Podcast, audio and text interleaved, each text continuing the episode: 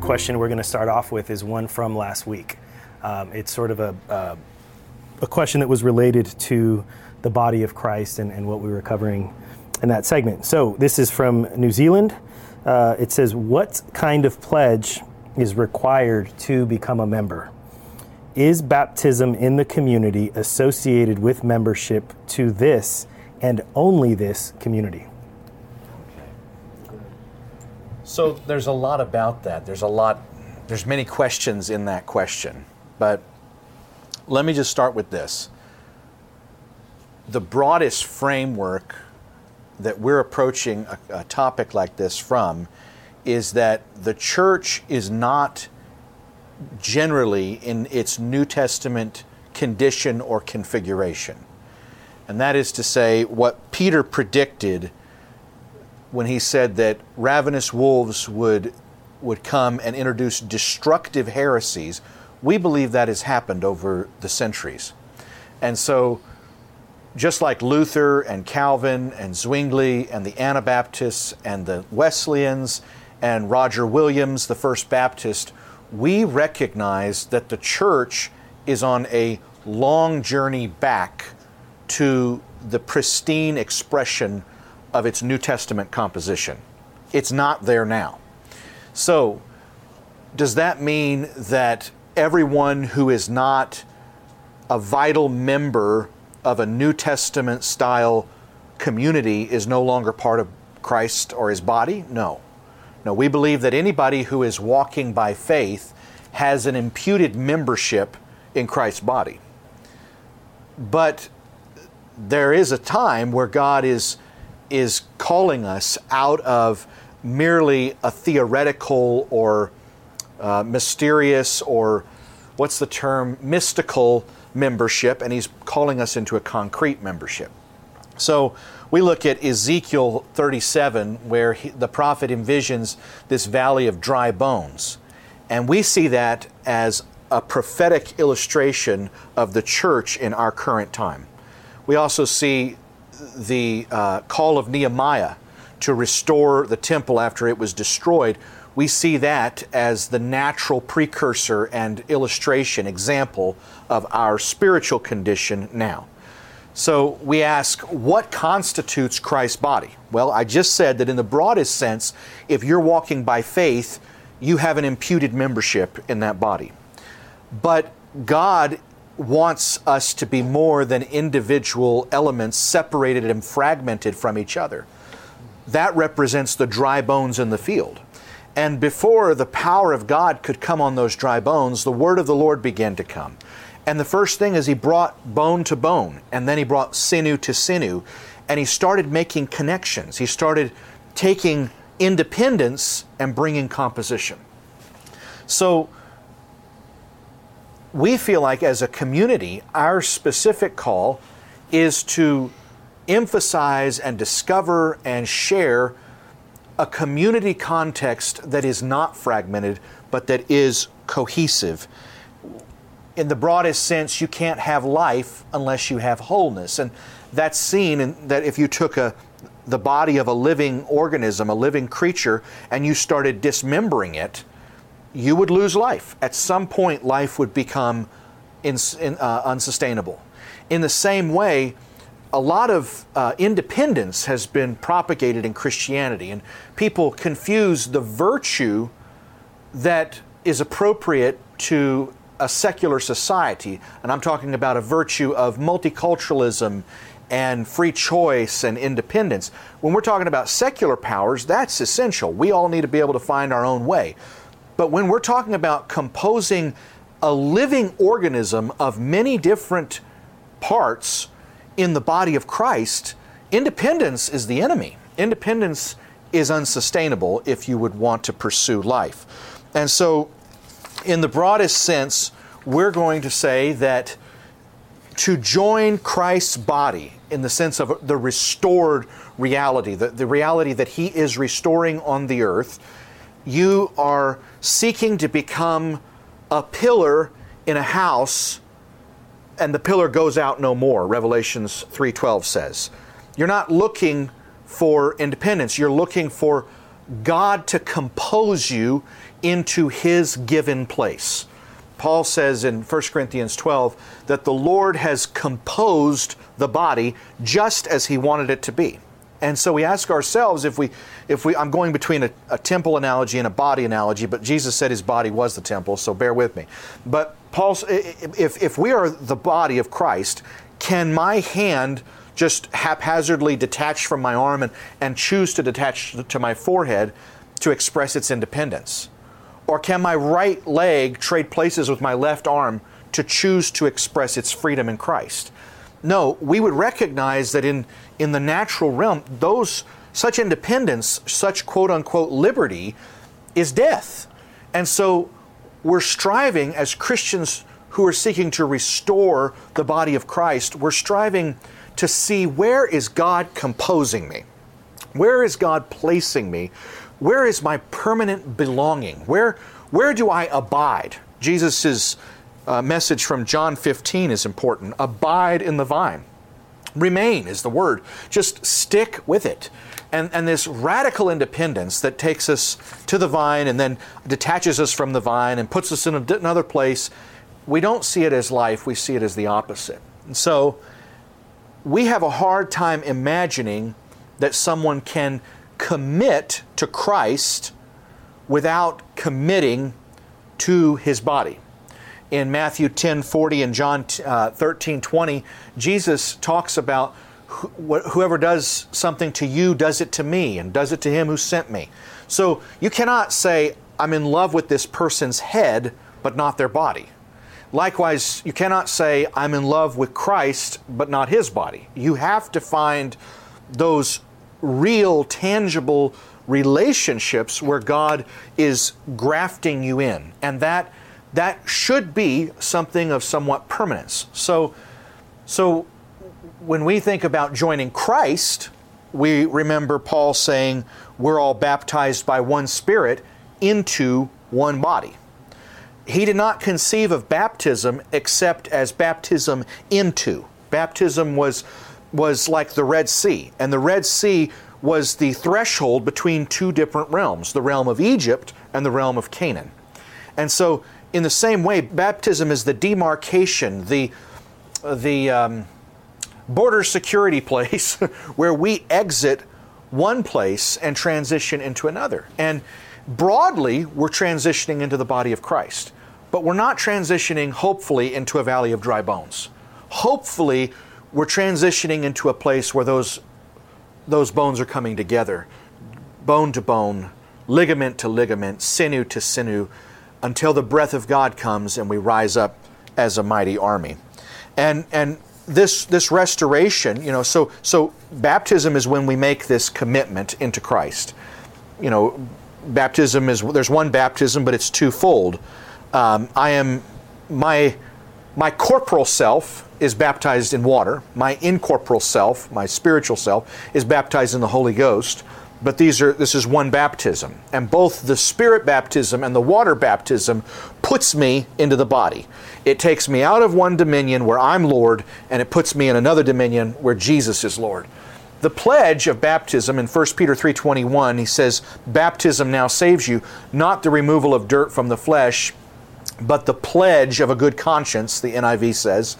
The new king james renders that the answer of a good conscience which is also valid Martin Luther translated that word uh, eperotema in the Greek, he translated that as covenant of a good conscience.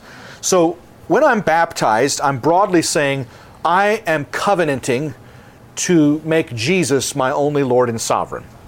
But I'm also saying this commitment to the Lord whom I cannot see is walked out with brothers whom I can see. And I've got to, in Paul's words, discern the body, uh, especially through communion and so on and so forth. So, in this context, if you if you're asking what is necessary to become part of this context, we would say, well, you need to make a saving pledge. Baptism as an individual act doesn't save you. Your relationship with God saves you. But baptism binds you to the relationship that saves you. Just like a marriage vow binds you to the course, uh, a wedding vow binds you to the course of, of, of a marriage or of, of covenant love in that sense. And so, in, in, if, you, if you're wanting to become part of this body, you're saying, Lord, I have discerned your, your body in this place as a given for me. And then I have discerned that you have made a choice, not me. Jesus said, You didn't choose me, I chose you. So, Lord, I have discerned that you made a choice and you have composed me. You have taken this part of the body and said, It goes here. And that's an abiding commitment. And it doesn't mean that your geographical location can't change. It doesn't mean the context or nature of your service isn't going to adjust from time to time. Both of those things are going to happen. But generally speaking, we see that someone becomes part of this fellowship when they discern that this is the expression of the global body that God is grafting them into. And as Peter says, or as, it, as Luke actually says in Acts 3, he says, um, As many as received Peter's words with gladness were, uh, were baptized, and 3,000 souls were added to their number. So souls moved from Egypt citizenship to fellowship citizenship, um, the fellowship of the Acts community there. And, and it, they saw it as souls being added to that congregation. And, and, and you can't separate, you can't say, well, that's just local membership and then there's global membership. Well, I don't think that uh, the global membership has much meaning, except in the sense that God brings the, the dry bones into a, one place so that then He can put them together as a living organism. I know that's a long answer. Come back at me if I got it wrong.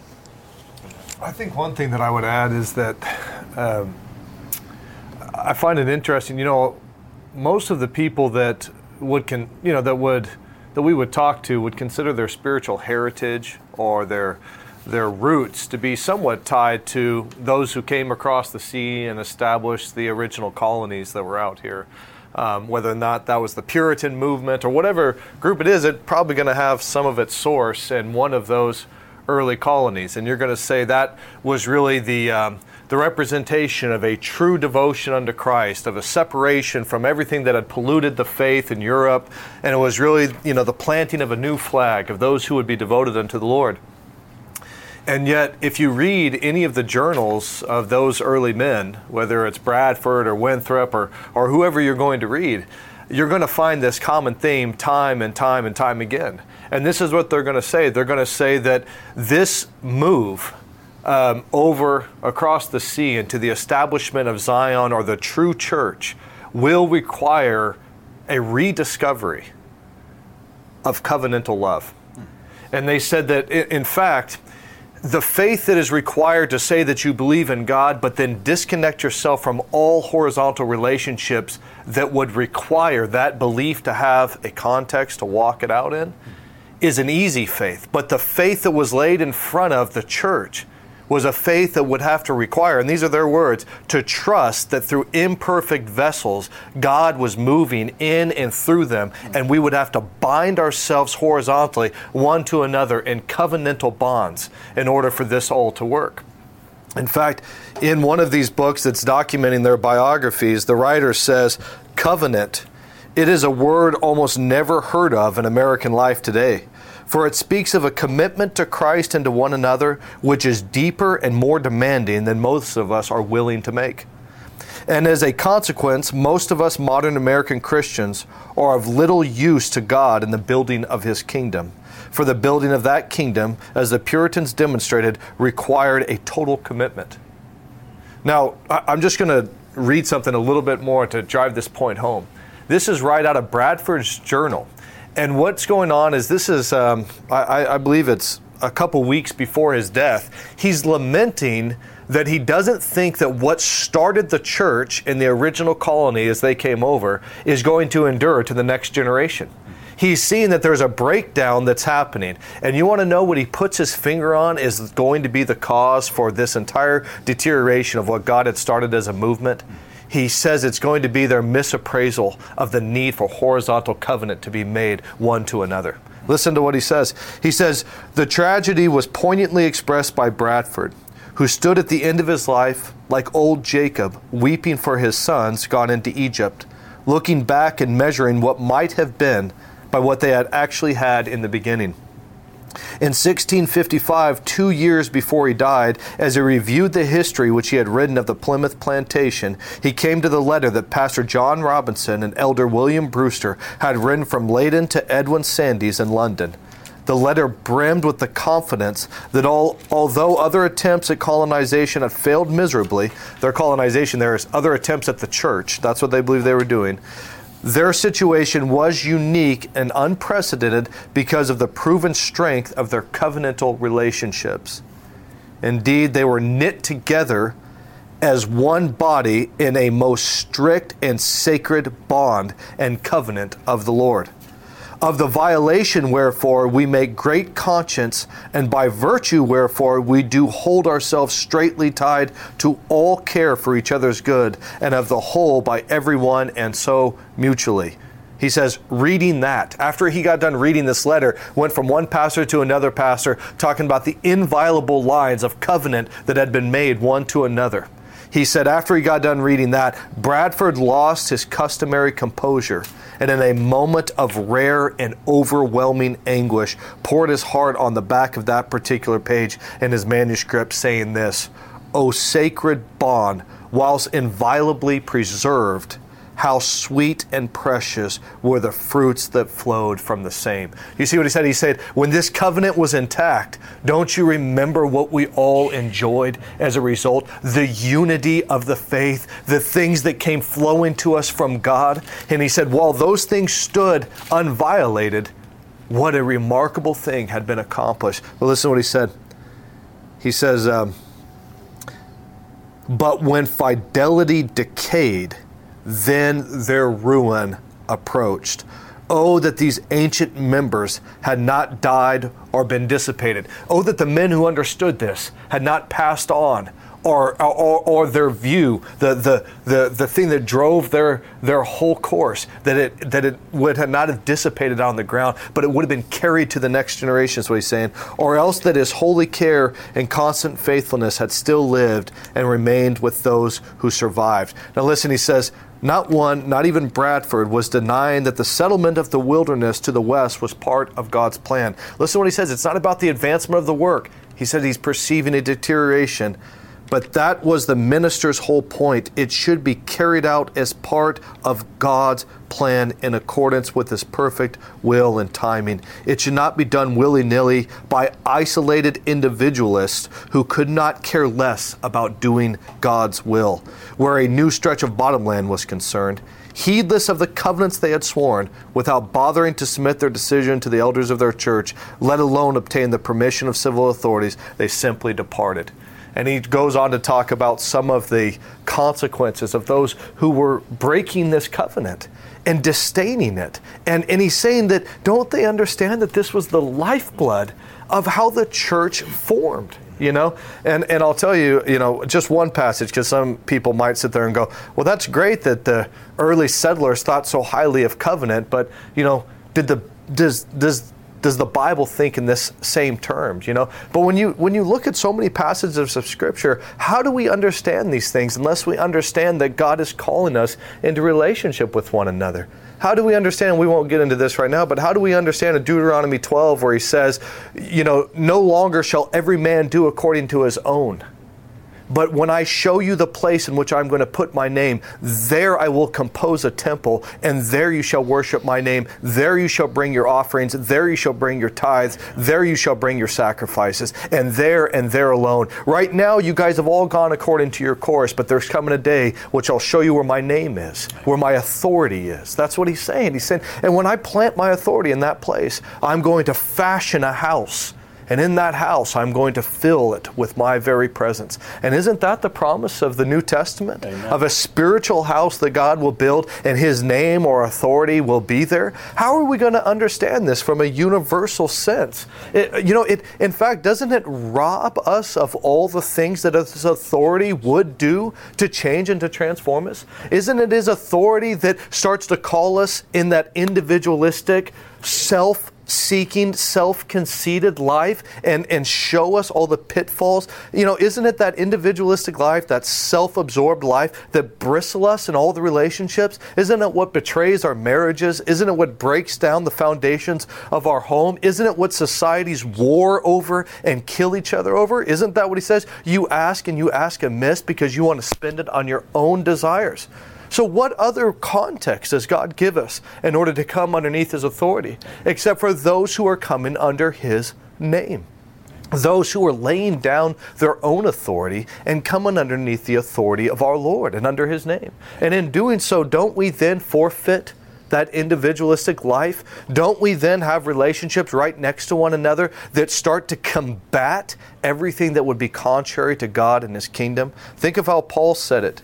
He said this in Ephesians 1 And he put all things under his feet and gave him as head over all things to the church, which is his body, the fullness of him who fills all in all. He says, Listen, he was appointed in heavenly places as having all rule, all dominion, all authority. Amen. And he said, And that appointment was in his body.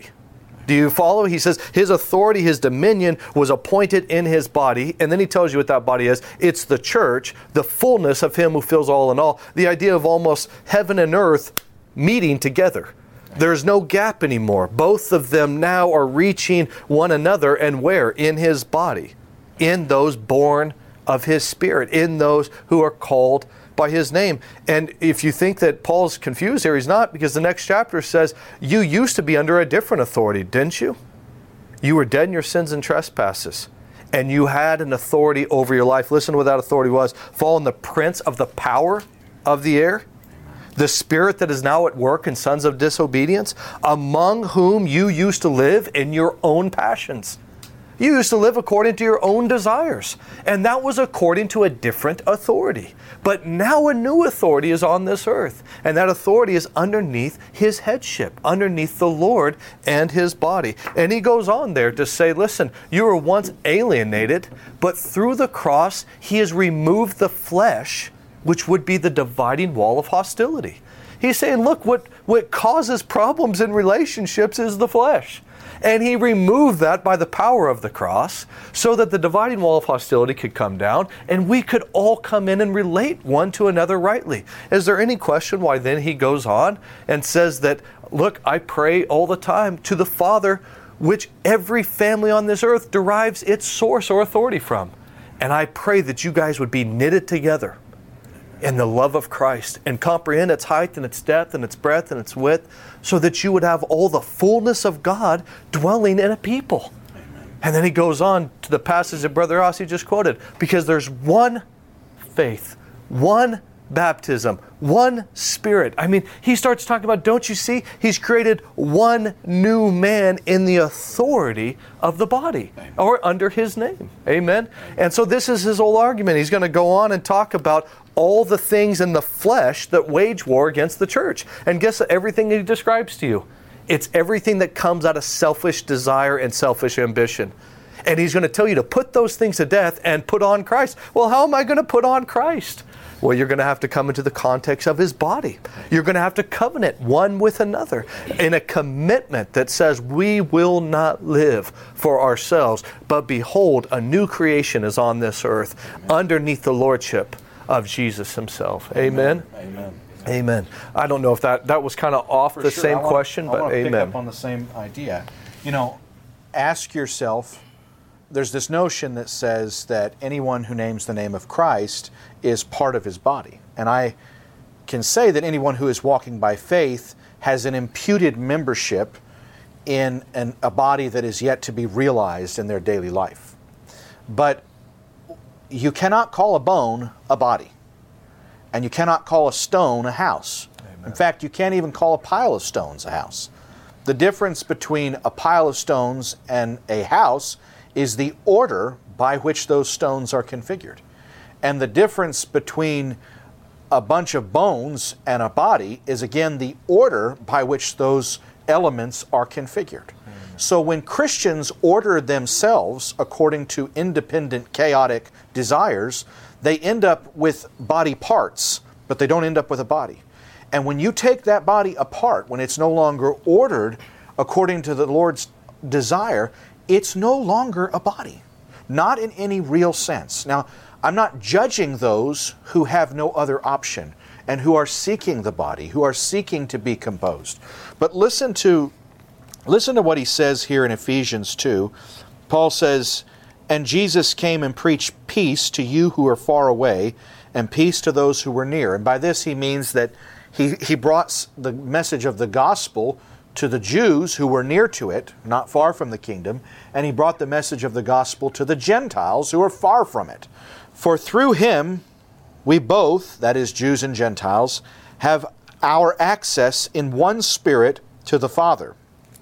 So then, you are no longer strangers and aliens, but you are fellow citizens with the saints and are members of God's household having been built on the foundation of the apostles and prophets, Jesus Christ Himself being the cornerstone, in whom the whole building being fitted together is growing into a holy temple in the Lord. So here he says, we're still growing. Paul didn't say it was done, but he says it's being fitted together.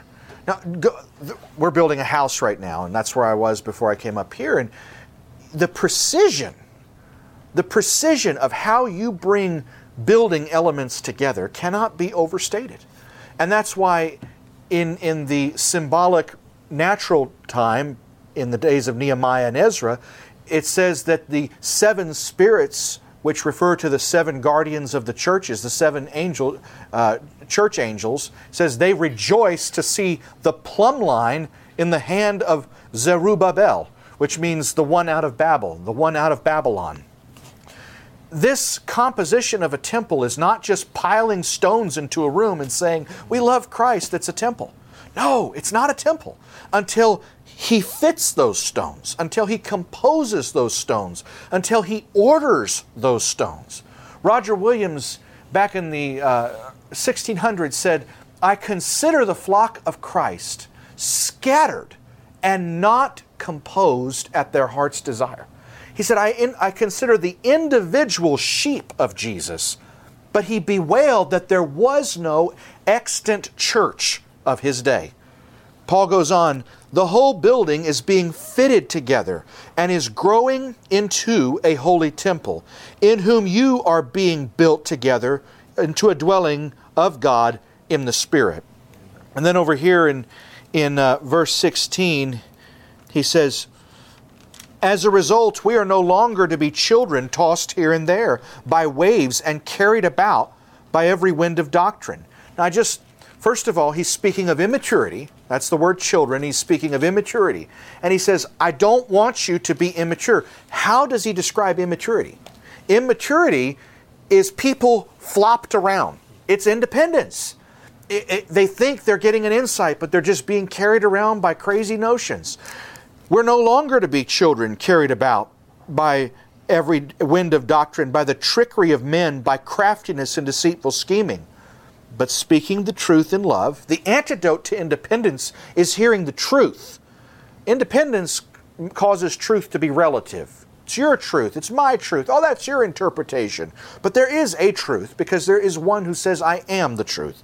As a result, we are no longer to be children, but speaking the truth in love we are to grow up in all aspects into Him who is the head, even Christ, from whom the whole body, being fitted and held together by what every joint supplies.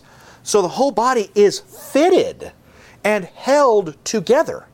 The body is not randomly amassed. It's like the difference between my five year old building a house and the architect building a house the, the, the immature just pile elements together and call it the body of Christ. No, it's not.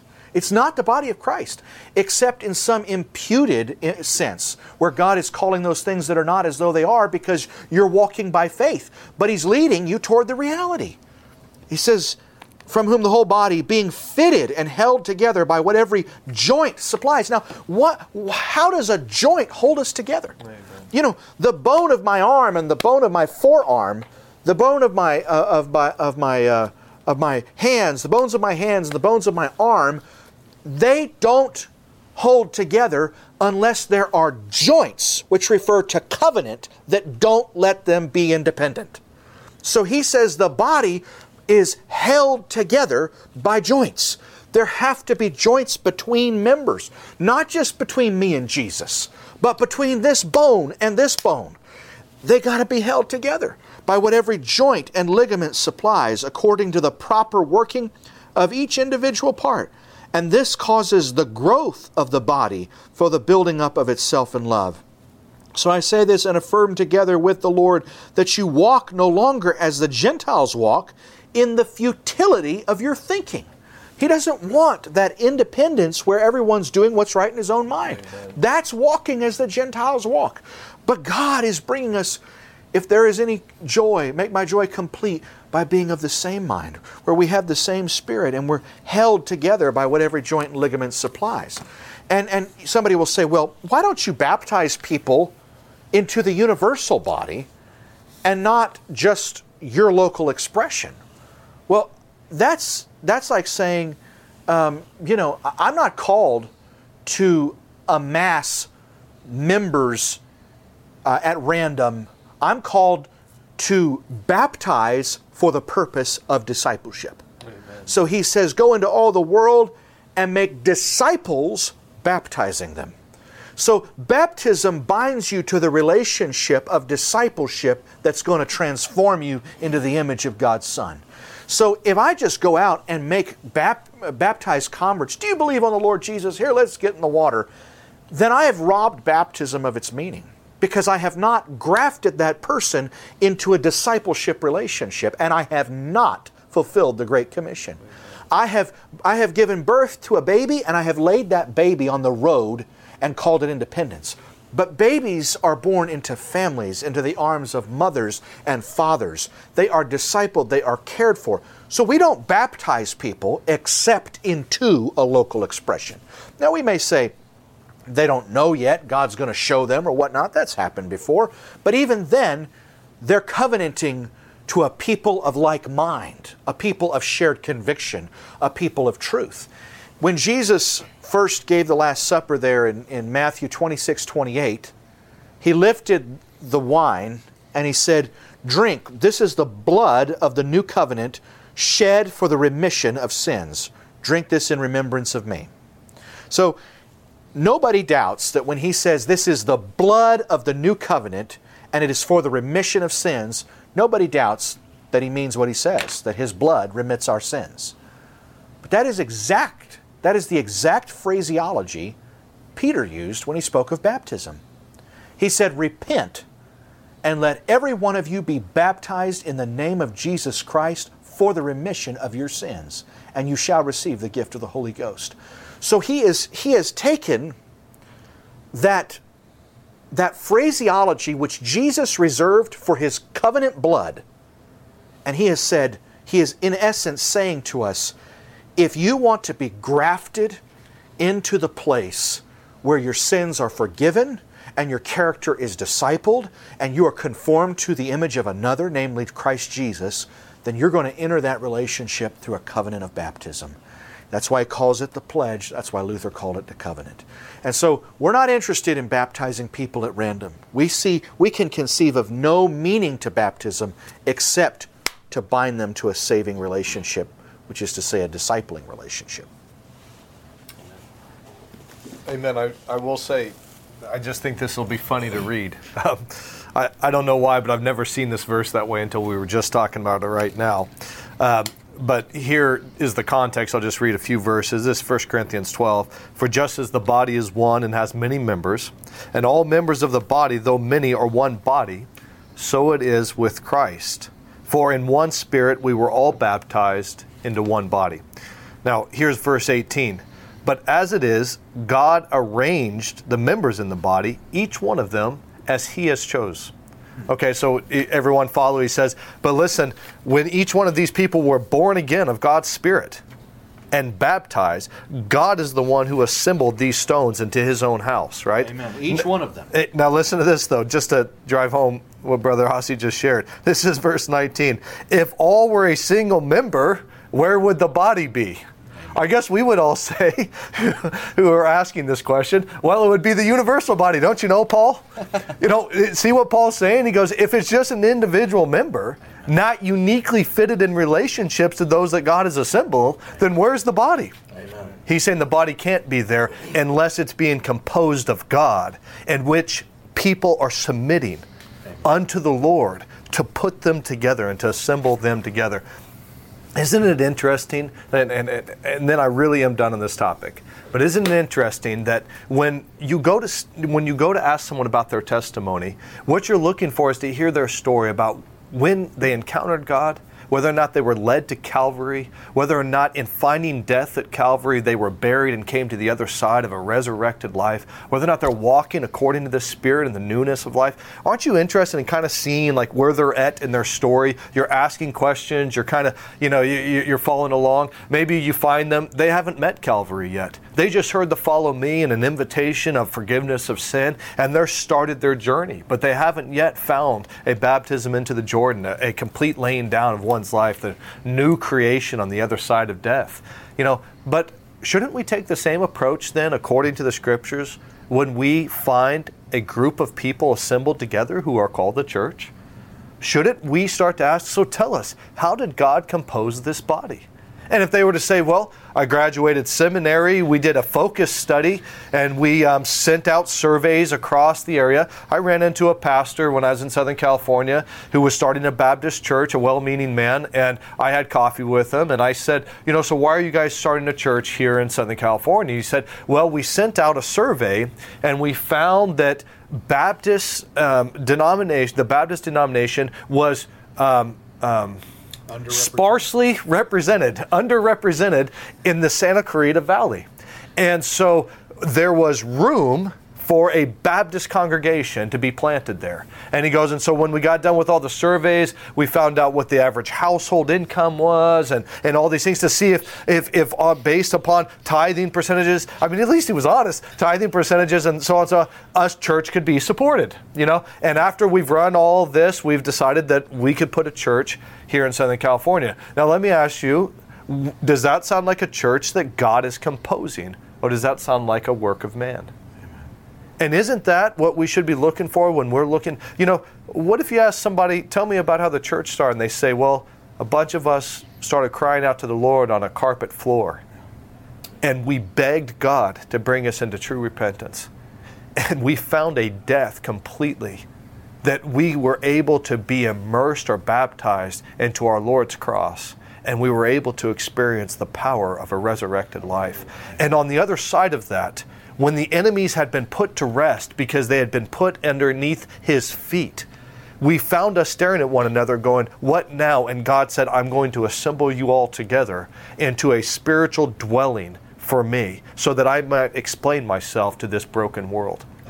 Now, that, you heard that story, you'd start to go, that sounds like a work of God. That sounds like something that He's composing. Isn't it interesting in Deuteronomy 12? Last thing. Isn't it interesting in Deuteronomy 12 in that passage that He says, You guys get to worship Yahweh the way you want to right now. And He says, But there's coming a time when all the enemies of the land have been dispelled. And that's when I'll show you the place that I'm going to put my name. Amen. Isn't it interesting that isn't that the experience of any believer? Amen. Once once those enemies have been put to death and mortified. You know, those who belong to Christ Jesus have crucified their desires and passions. It is no longer I who live, but Christ who lives in me. Once there's been that type of change, isn't the next thing that God starts to do in your life is start to show you key relationships that He has configured and put in you in? The question is, do you reject that authority and go off on your individual course?